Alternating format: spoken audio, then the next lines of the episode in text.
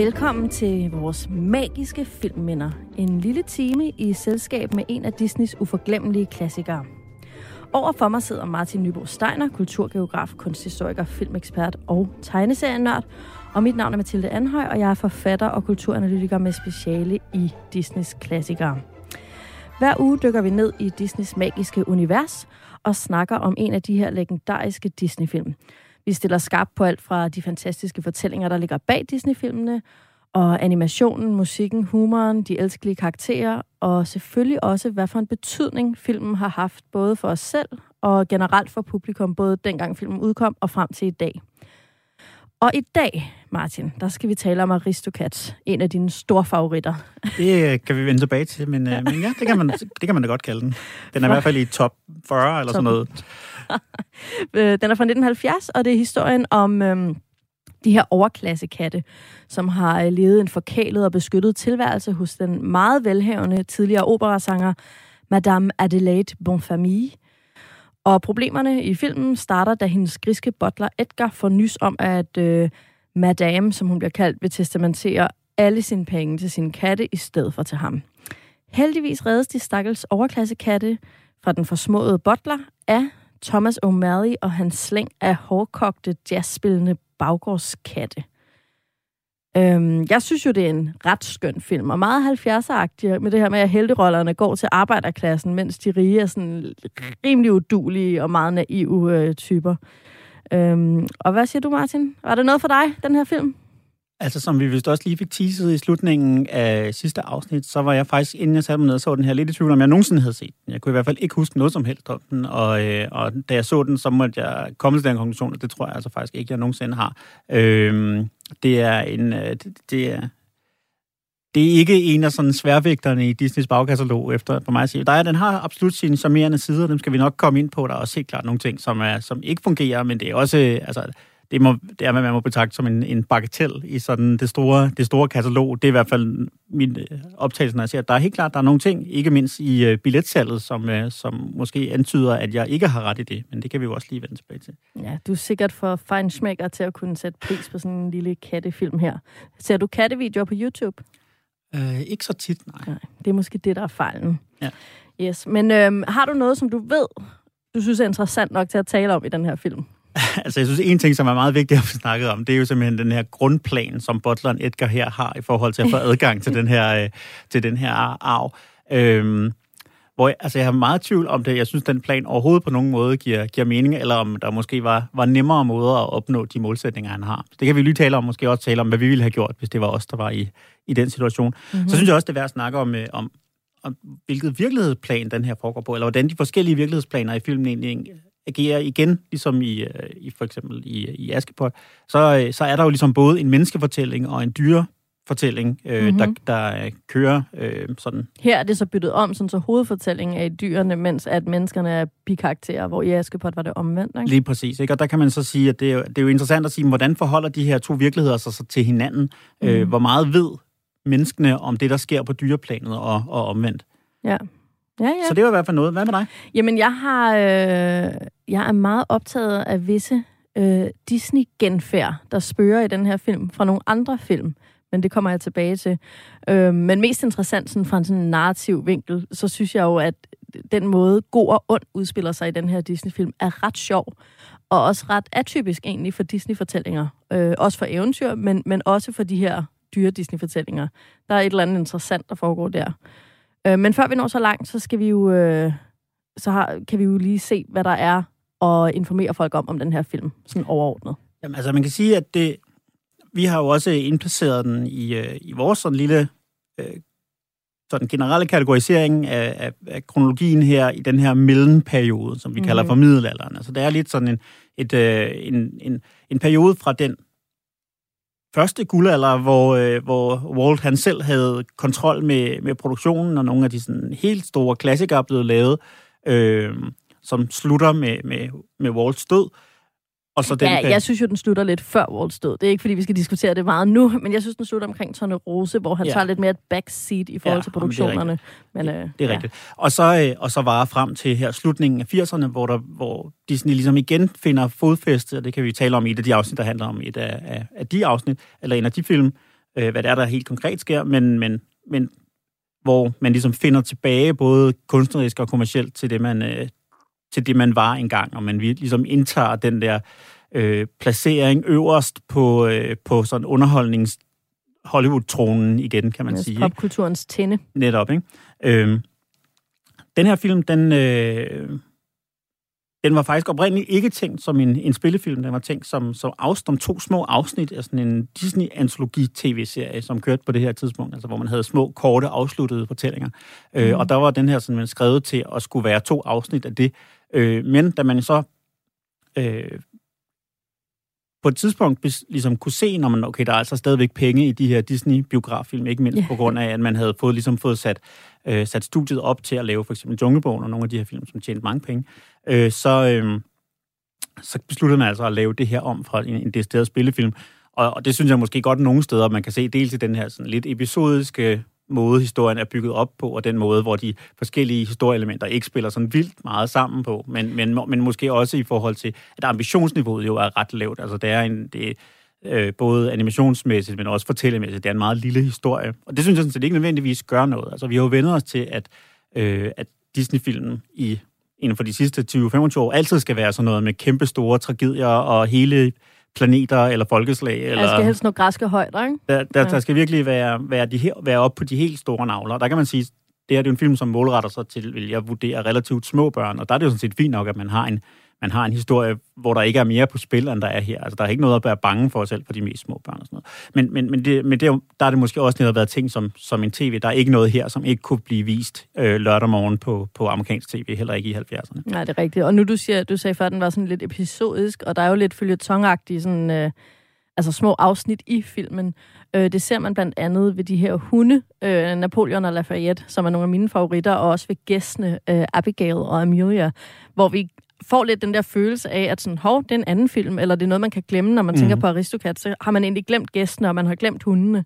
Og så popper de lige pludselig ind. Og faktisk med hundene er det jo sådan, de møder jo aldrig hovedpersonerne. Nej. Det er jo ret skørt og sådan afmonteret øh, lille, lille verden øh, ude ved den der mølle. Ja, det er to ret lange sekvenser, sådan føles det i hvert fald, når man ser den, jeg, når, at, øh, med de her to sådan jagt- eller kampsekvenser mellem, mellem butleren og de her hunde, ikke? som jo ja. er stort set ens og ender på stort set samme måde. Ikke?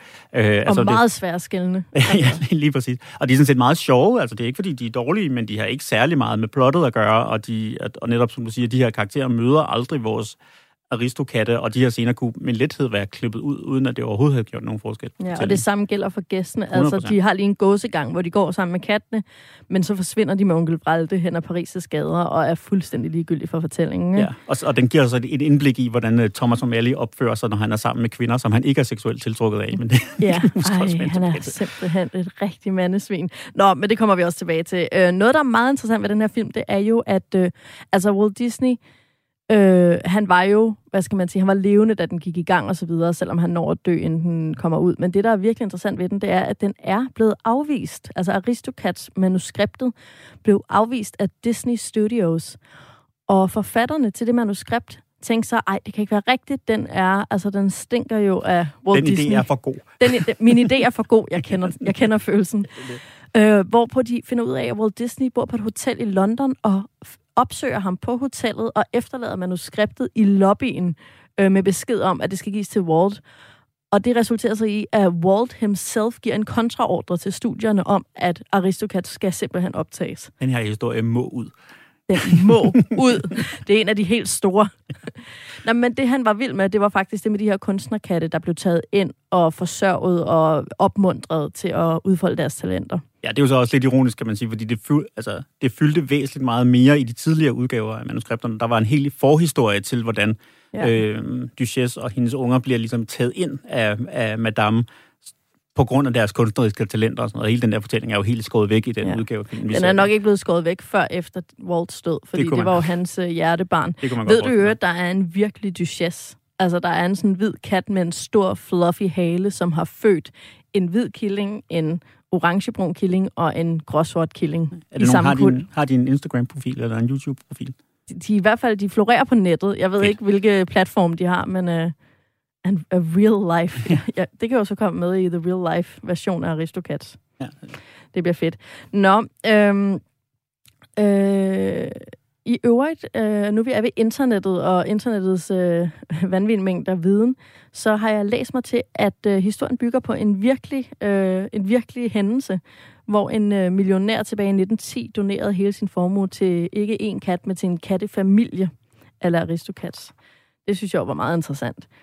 Men øhm, ja. Ja, vi skal måske også lige sige omkring det her, nu vi er på sådan det rent faktamæssige, inden vi bevæger os alt for meget over i det, sådan det analytiske, så fik jeg jo sagt før, at det her det var fra en, en, sådan en mellemperiode, hvor, øh, hvor, de, hvor filmene hverken kunstnerisk eller kommercielt sådan helt braget igennem. Og, og lige netop med den her film, så hænger det meget øh, sammen med sådan ret dårlige øh, billetsalgsantal i USA. Den var faktisk en ret stor succes i Europa, øh, og, øh, og også i Danmark og, og, og tjente, altså det var, det, det var ikke nogen kommersiel fiasko det her på nogen måde. Det var bestemt noget, en af de film fra mellemperioden her, der kan overskud. Øh, ikke mindst i Frankrig, der er jo øh, der er meget glade for at se ting, der foregår sådan i en fransk kultur, øh, kulturkreds.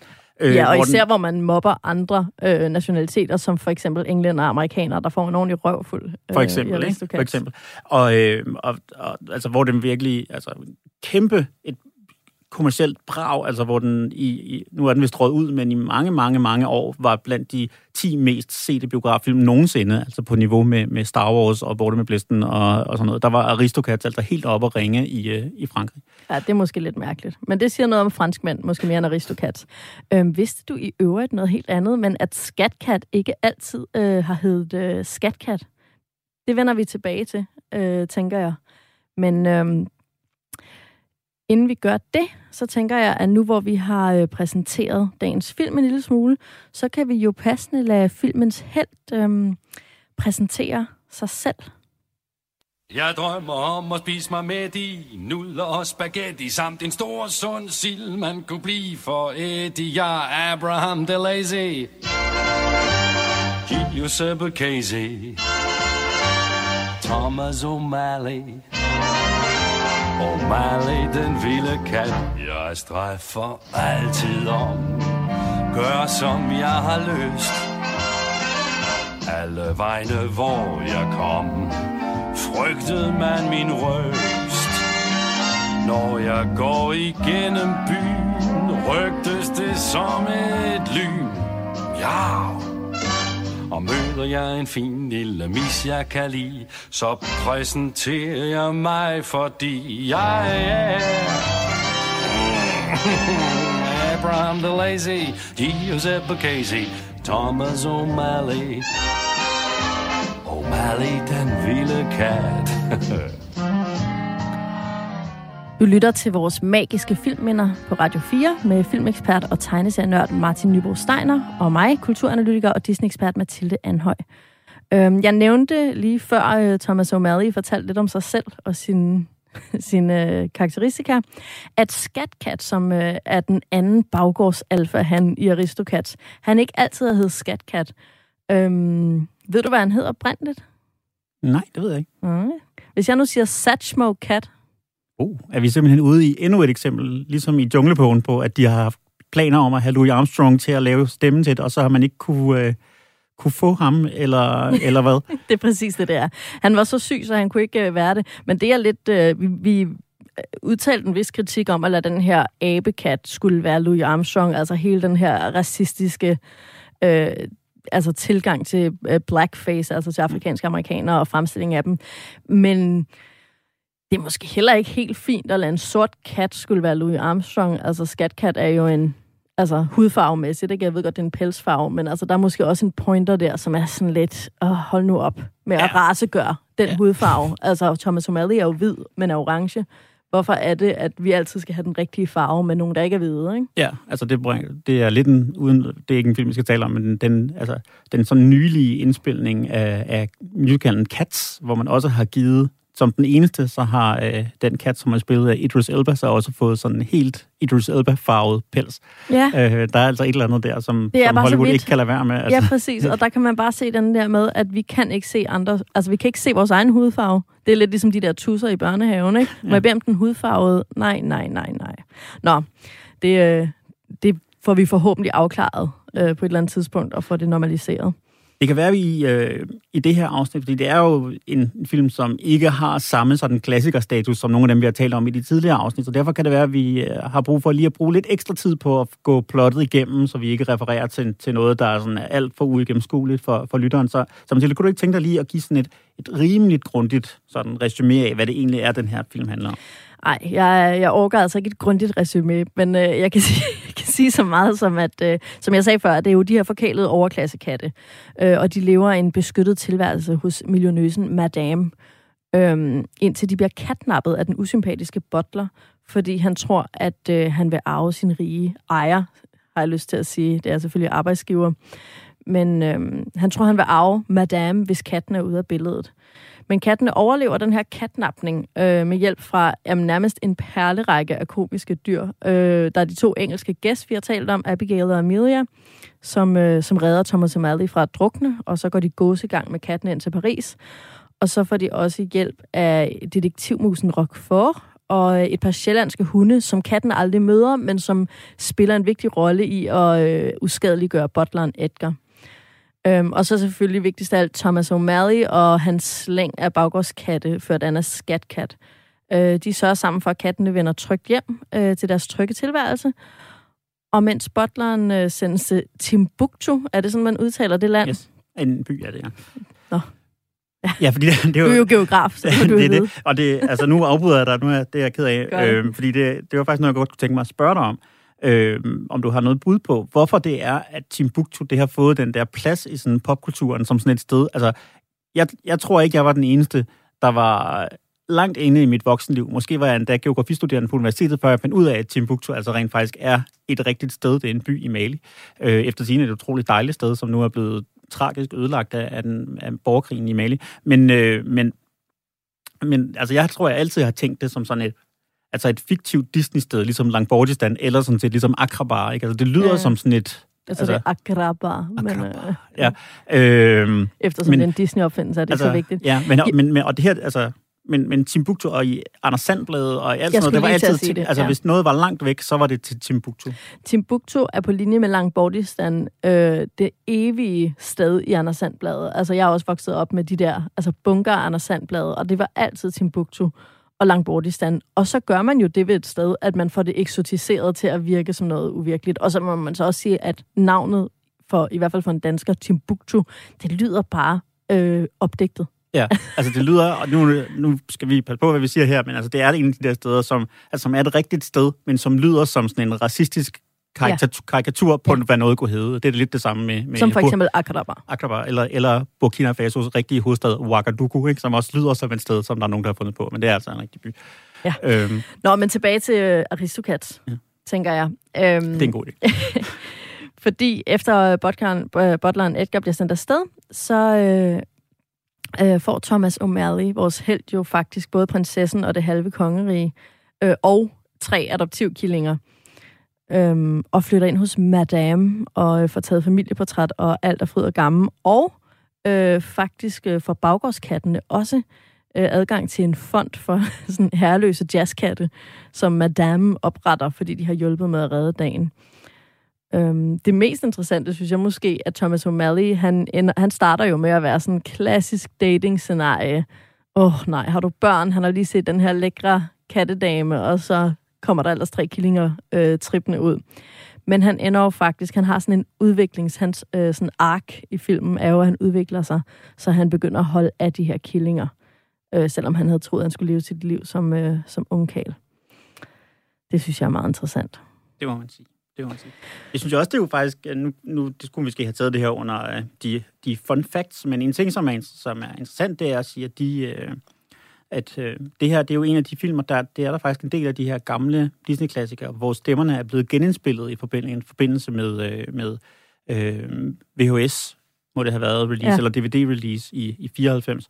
Øh, den gang oprindelige danske stemme fra, fra 71, der var det så Preben Niergaard, der lagde stemme til Thomas O'Malley, og en lang række, sådan en perlerække af, af gode danske skuespillere, der har lavet nogle rigtig godt stemmekast, det gamle. Øh, også et rigtig fint nyt, men altså, man er en eller anden årsag genindspillet øh, hele det her øh, hele det her lydspor, da man skulle lave den til... Og jeg kan simpelthen ikke forstå, hvorfor. Altså, det, jeg synes, uden at overhovedet vide noget om det, så det lugter langt væk af, at man har mistet den oprindelige master, eller, eller der har været et eller andet, fordi at det er jo en voldsom dyr proces at skulle genindspille hele det her helt forfra, øh, og når man nu havde en i forvejen, som, som jo ikke, altså det var jo ikke fra fra 1910. Altså, man kunne, man kunne godt forstå, hvad de sagde stadigvæk. Ikke? øh, ja. og, og altså, det kan trods alt heller ikke have været sådan Søren Pilmark star power, der har skulle sælge den i sig selv. Hvad altså. snakker du om? Det Altså, er da ikke hans fordi han sex ikke- appeal, der har solgt den film. Det er ikke, fordi han ikke har star power, men det var bare for, at, at altså, det, det kan ikke være det, som de har tænkt. Danske børn kommer til at vælte ned i den lokale videobutik, fordi de vil bare have den her film om katte, hvor, Thomas, hvor øh, Søren Pilmark har lagt stemme til den ene af dem. Ja, Det kan jeg i tror hvert fald ikke jeg. Jeg væltede i hvert fald ned. okay, Nå, men øh, ellers, altså jeg har jo nogle, nogle skønne iagttagelser om den her film. Øhm, må jeg kaste mig ud i en af mine øh, yndlings? det kan du Det er jo ret vidunderligt, at vi taler om Aske på de sidste afsnit, fordi øh, det betyder jo, at den var helt frisk i min hukommelse, da vi kastede os over Aristocats. Og det slog mig, øh, hvor utrolig meget den her madame ligner øh, stemmoren for Askepot. Altså, vi har helt samme sådan kjoletype, og samme frisyrer, og samme sådan elegante, øh, meget sådan værdige holdning, og vi har den her rige kvinde, der behandler sin kat langt bedre, end hun behandler sit tyne. Øh, hvor i Askepot, der er hun så ond, og har katten Lucifer, og i Aristocat, der er Madame så god, og har katten Duchesse. Men vi har jo også et, et palæ, der ligner utrolig meget. Panelerne er de samme, øh, som musene render ind og ud af. Og, øh, og soveværelset, hvor vi har den her kæmpe luksusseng, som den gamle dame ligger i. Og så ved siden af er der en sådan miniatyr luksusseng til kattene. Det er bare, øh, det er lidt som en sådan en renselse af den gamle kattedames navn. At der kan altså også være gode kattedamer. det, kan, det, det kan man bestemt godt sige. Jeg synes også, det er noget af det, der skær i øjnene, når man ser filmen som voksen, så er det det her med, at altså, det er jo meningen, hun bliver portrætteret grundlæggende sympatisk, og men lidt sådan forvirret og, og lidt skør, øh, den her madame her, ikke? Men, men altså, hvis nu man kigger sådan helt nøgtern på det, så må man sige, sådan en, en rig overklasset dame i 1910 i Paris, hvor der har været rimelig mange problemer at tage sig af, tænker jeg, at hun så vælger at donere alle sine penge til sine katte. Må Altså, det er rimelig, det, det, det må hun jo sådan set gerne selv om, men jeg synes måske ikke, at det virker... Altså, det, det er svært at gøre det i sig selv som en sympatisk handling. Ikke? Ja. Altså, det er, det er ikke... Det, det er svært at forsvare, at det er det, som er det, at den, at det, er det, vi håber på, som beskuer, at det hele ender med. Ja, men det siger du, men der glemmer du nok Disneys logik omkring, at den, der er god mod dyrene, er den, vi holder med. Ja. Så det er måske bare sådan en civiliseret overbygning på at være god mod dyrene, at typisk er heldinderne jo relativt simple, så de er god mod dyrene på sådan en meget, altså, er, er sød ved dem. Altså, mm. det er det, de gør, ikke? Men, øh, men hvis det nu var en rig person, jamen, så er en del af at være god ved dyrene vel også at give dem en luksusseng. Mm. Og øh, noget oliemaling og et øh, Steinway-piano Ja, ja. og mundre sig med, tænker Ja. jeg. Ja, jamen det kan, du, det kan du sagtens ret i. Jeg tror også, at, at øh, altså, jeg tror helt klart, det har været det, der har været intensen. Jeg tror, at hvis man ser den her film som barn, så vil man overhovedet ikke stille spørgsmålstegn ved, at nå, men det er da selvfølgelig, er, Ja. at det, det, det, hun elsker jo de der katter, og derfor skal hun kunne give dem alt, alt hvad de vil. Ja. Og det er bestemt ikke, fordi vi skal lægge os ud med katteelskere blandt, øh, blandt publikum. Øh, jeg, tror- jeg tror bare, jeg sådan helt personligt, ud fra sådan et rent moralsk synspunkt, vil sige, ah, at, altså, er det egentlig nogen sådan særlig helteagtige ting at gøre? Nu ender hun jo så med at gøre noget, der i hvert fald er marginalt mere forsvarligt, nemlig at oprette sådan et, et, et En hjem fond. for Ja, et hjem. en fond for, øh, for hjemløse katte. Øh, det er selvfølgelig det er jo sådan marginalt bedre, end at bare bruge dem til at købe sådan en krystalglas til at drikke spistun af, ikke? Nu skal du også huske, at kattene i Aristocats jo også på mange måder er sådan et billede på de ubemidlede.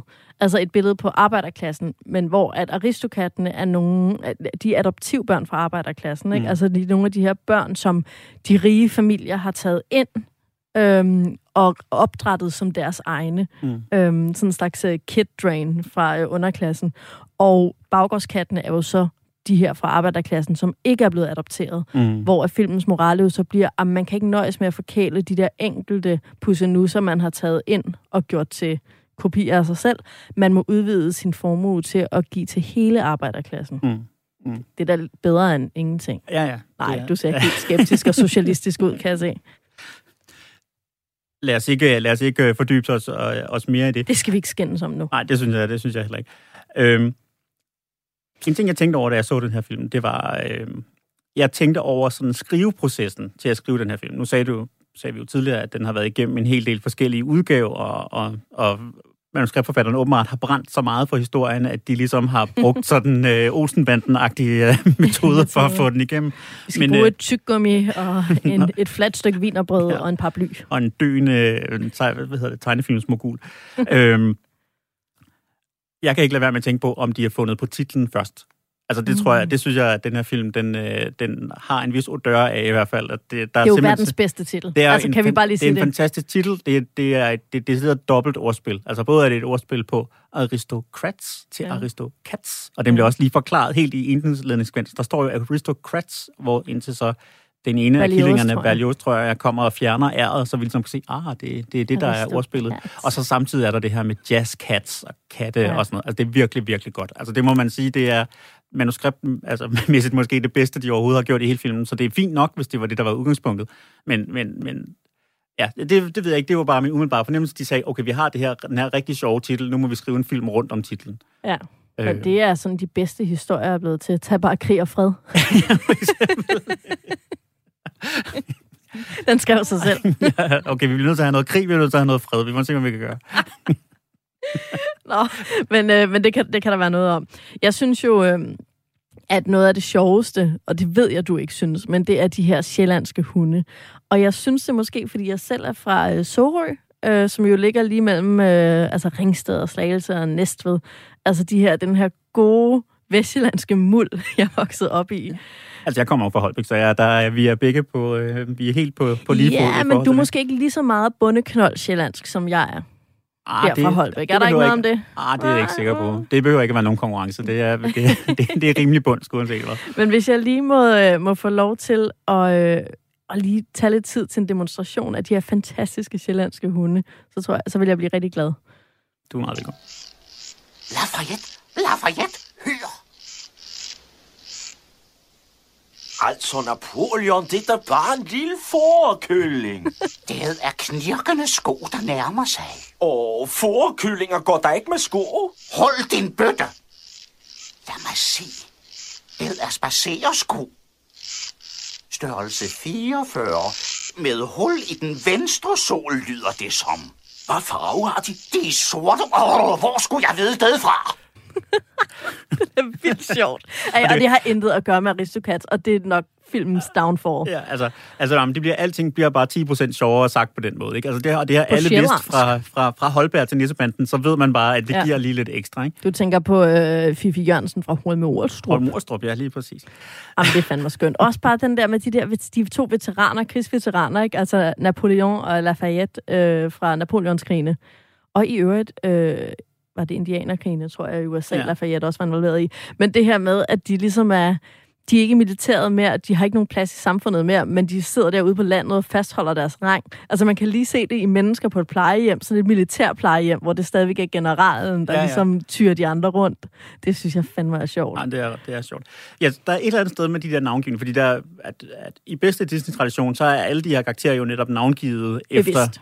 Helt bevidst efter at skulle sige noget om deres karakter. karakter ikke? Ja. Altså vi hører, at Thomas O'Malley havde, havde alle de her forskellige navne for både at indikere noget, noget sådan internationalt, anationalt, øh, cigøjner, arbejderklasse, et eller andet øh, idé. Ja, og den amerikanske prototype på, at jeg kommer, jeg er lidt irsk, jeg er lidt italiensk, men det vigtigste er, at jeg kommer ind med båden øh, ved frihedsgudenden, og nu er jeg amerikaner, ikke? Men jeg er alt. Ja, ja, det, jeg er lidt af det identity. hele, ikke? Lige ja. præcis, ikke? Og, og så har vi Duchesse, den her La Française, her, La Parisienne. Ja, lige præcis. Hertuginden her, der sidder, ja. og Madame Bonfamille, som du siger, ikke? Altså den, den, familie, gode familie. den gode familie.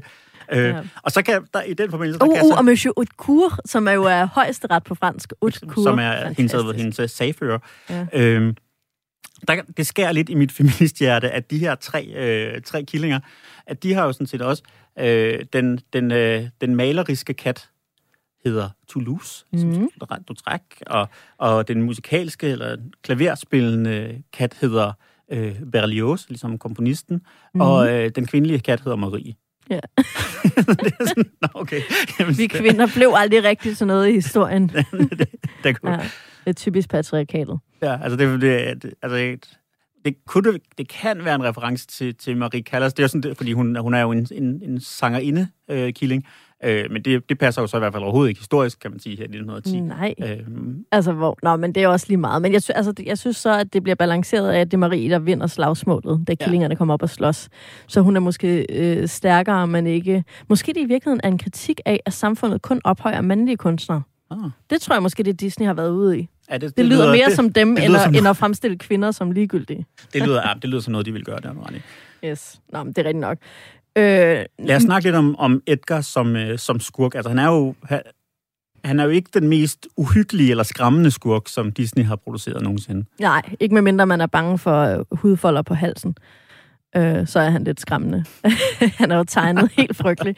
Men, øh, men ja, det, han er virkelig typisk for de her mellemperiodeskurke. Altså, vi har også Medusa og Cruella de Vil og sådan nogle. Altså det her med, at i, i de første Disney-film i 30'erne og 40'erne og 50'erne, og så i de senere øh, 90'erne og frem til 2000, der har vi ægte skurke, der er rent udsagt skide uhyggelige. Altså, nogen man kan få mareridt om. Men i de her dyrefilm, der er det altid nogle sådan lidt forhudlede, sådan småskøre, småhysteriske og relativt dumme øh, skurke, hvis ondskab, i stedet for, altså de, de, de er jo rigtig uhyggelige skurke, fra de øh, store perioder, de vil jo have, altså de vil jo have magten, de vil have verdensherredømmet. Men de her midterskurke, de vil have nogle penge. Mm. Det er så simpelt. Altså Cruella Vil vil have, no- have en pels, og Medusa vil have en diamant, og Edgar vil have øh, en arv. Det er meget mere nede på jorden, og meget mere den her, ja, ikke så skræmmende, meget menneskelige, griske skurketype. Og netop også måske noget, der ligger i den her må- målgruppe med ret små børn. Ikke? Altså, det, er også, ja. altså, så det ligger ikke i, at, at Edgar har ikke... Altså, det bliver antydet, at han er på vej ud for at slukke de her katte ihjel, men, men altså, i virkeligheden vil han jo bare bortskaffe dem, sådan, køre dem lidt væk, ikke? Ja, og øh. du skal jo være voksen for at fatte det der hint om at drukne dem i en bæk. Ja, ja, lige Altså, præcis. det opdager man ikke, når man er barn. Min søn gør i hvert fald ikke. Det Nej, er og, til at se. og, og det, da de så kommer tilbage første gang, hvor han så vil komme dem i en kasse og sende dem til, til hvad der er historisk korrekt, men, men set sådan i bagspejlet måske er lidt uheldigt, er, bliver betegnet som fransk ekvatorial Afrika. men øh, det, det står på kassen. Nå. Øhm, Geografen får til igen. ja, lige præcis.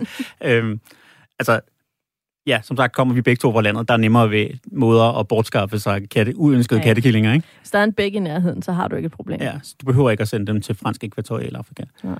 Men noget, der er meget interessant ved Edgars skurken er, øh, og det tænker altså da jeg var lille, tænkte jeg bare, at han altid havde været ond, og altid havde, altså bare var det, han var.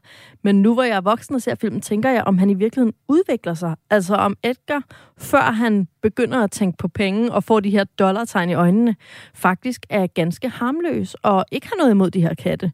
Altså at hans øh, sådan resentment og sådan, øh, ja, modvilje over for kattene og morderiske planer faktisk først opstår, da det går op for ham, at han har mulighed for at få fat i nogle penge. Mm. Og han faktisk ikke er ond før, men så bliver ond i løbet af filmen. Det ved jeg ikke, hvad du tænker. Det, jamen, det synes jeg sagtens, du kan altså, han, er, altså, han bliver omtalt som, at, at, at kattene opfatter ham som en gnavpot. Og allerede inden der sker her. så han er måske... Knavpot, ja. Øh, altså, så på den måde er han måske Men det, ikke det er Mr. Carson det- også i Downton Abbey, og han er i hvert fald ikke ond. Nej, det er det. Øh, og, og altså, ja, det, det, vi ser ham i hvert fald ikke være gnavpot på noget tidspunkt og sådan noget, ikke? Altså, det er så, Åh, oh, kisser, kisser, kisser. før han får sat sin onde plan i, i værk. Så det tror jeg sådan set, du har meget ret i. ja.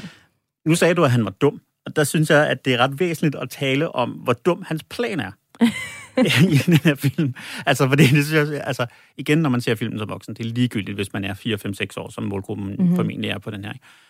Men altså, det, det giver simpelthen ikke nogen mening, at han vil gøre det. Altså, som du nævnte, så hans grundlæggende plan, det er, Duchesse har testamenteret hele sin formue, Nej, når ma- hun dør. madame Madame, undskyld, har testamenteret hele sin formue til sine katte.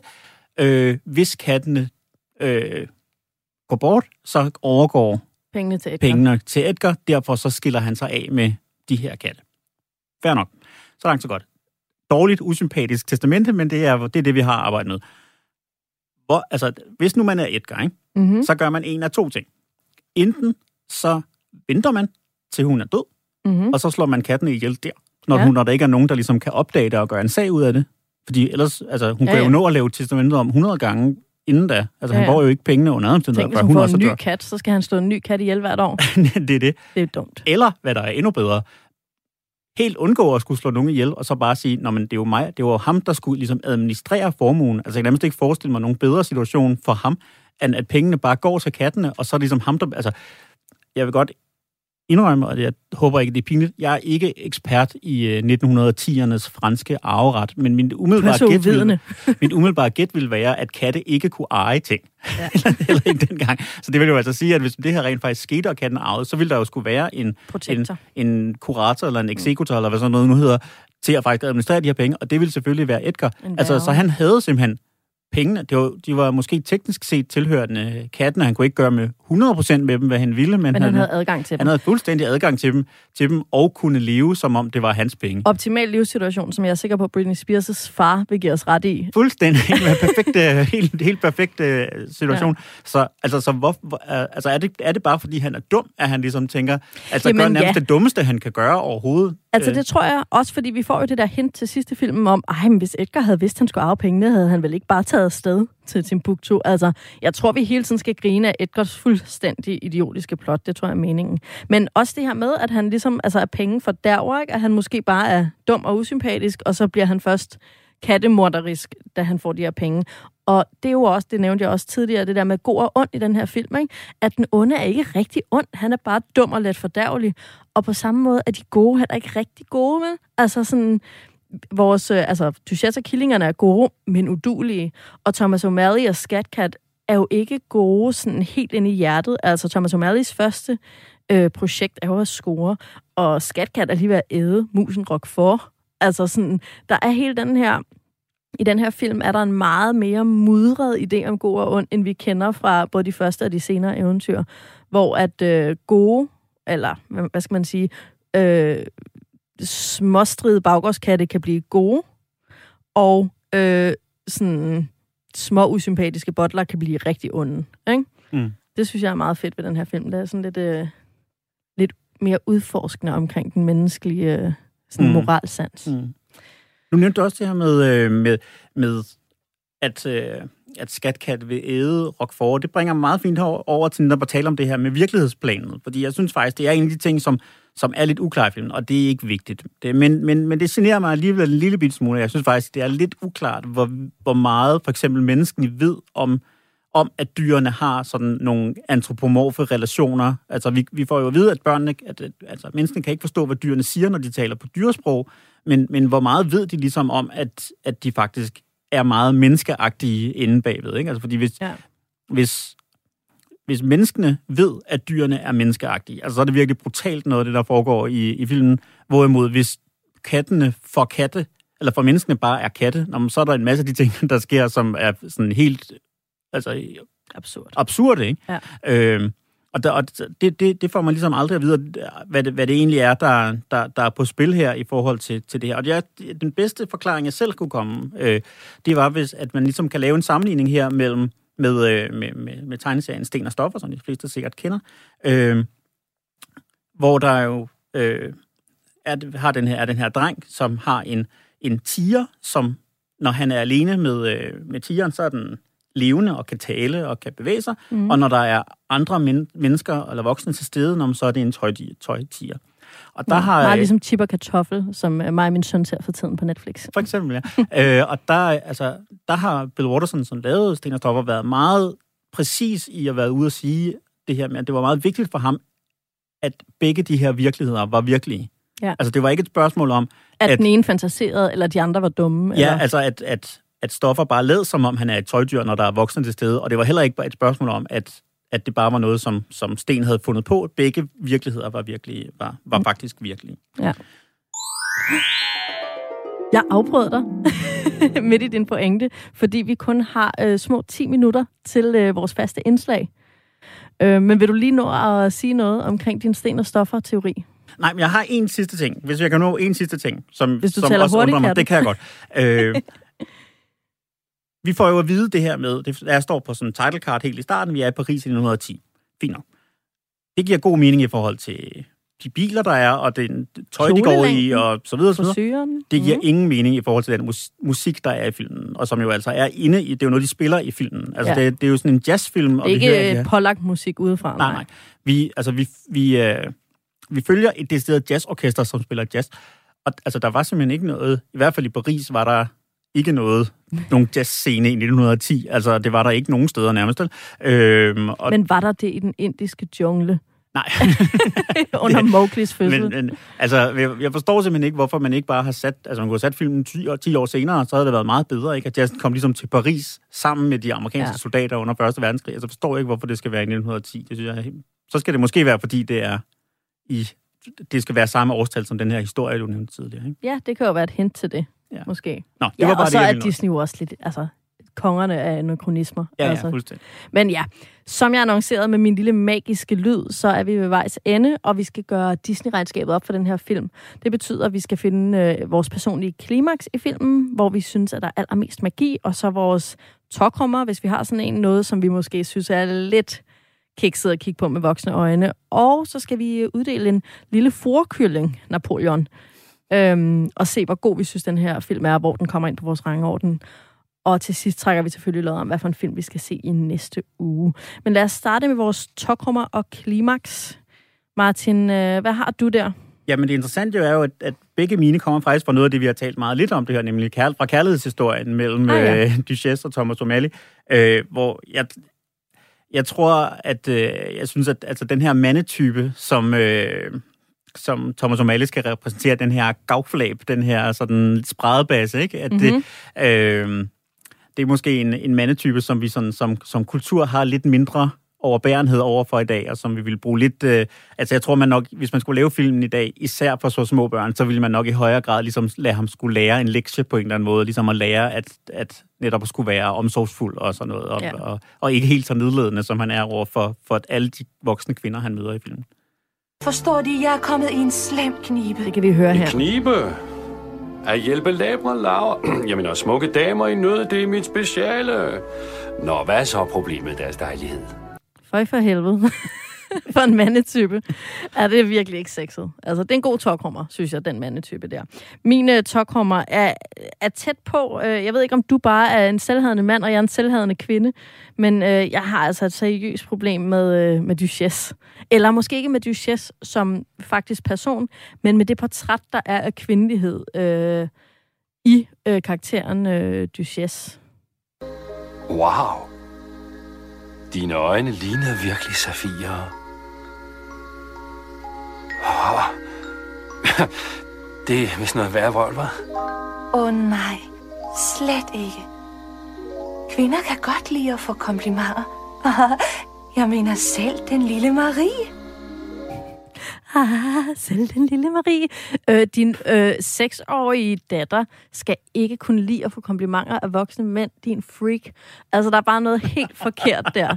Det kan jeg slet ikke... Øh, det er min tokrummer. Det er det der ja. Duchesse Marie forelsket i den samme øh, fars pige. Sådan småseksualiseret.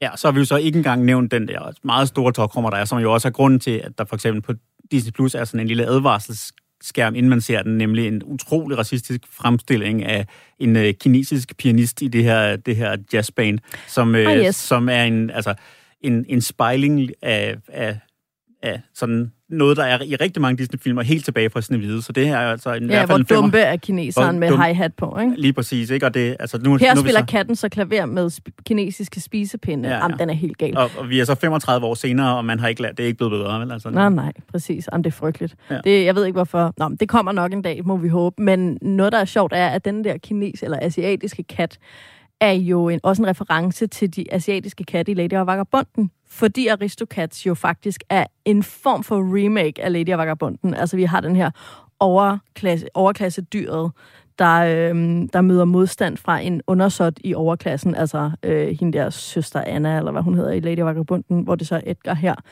og hvor en baggårdskat slash baggårdshund med en masse navne og nationaliteter sætter ind og redder hende og får hjælp fra en masse øh, baggårdshunde. Altså hele det der plot, mm. Det er jo ens. Og så har vi selvfølgelig den asiatiske kat, som er på tålt ophold i den der verden, ikke? Altså sådan migrantbilledet. Det er, det er problematisk. Men øh, ja, så kommer... Øh, den er selvfølgelig med på listen også. Mm. Mm. Øh, den er bare sådan, man, man bliver næsten træt af at blive ved med at liste den. Ja, den er der i, en, altså i alt for lang tid i alle de her Disney-film. Der er altså sådan nogle 100%. racemæssige Ja. stereotyper, som ikke er helt gode. Men klimaks så.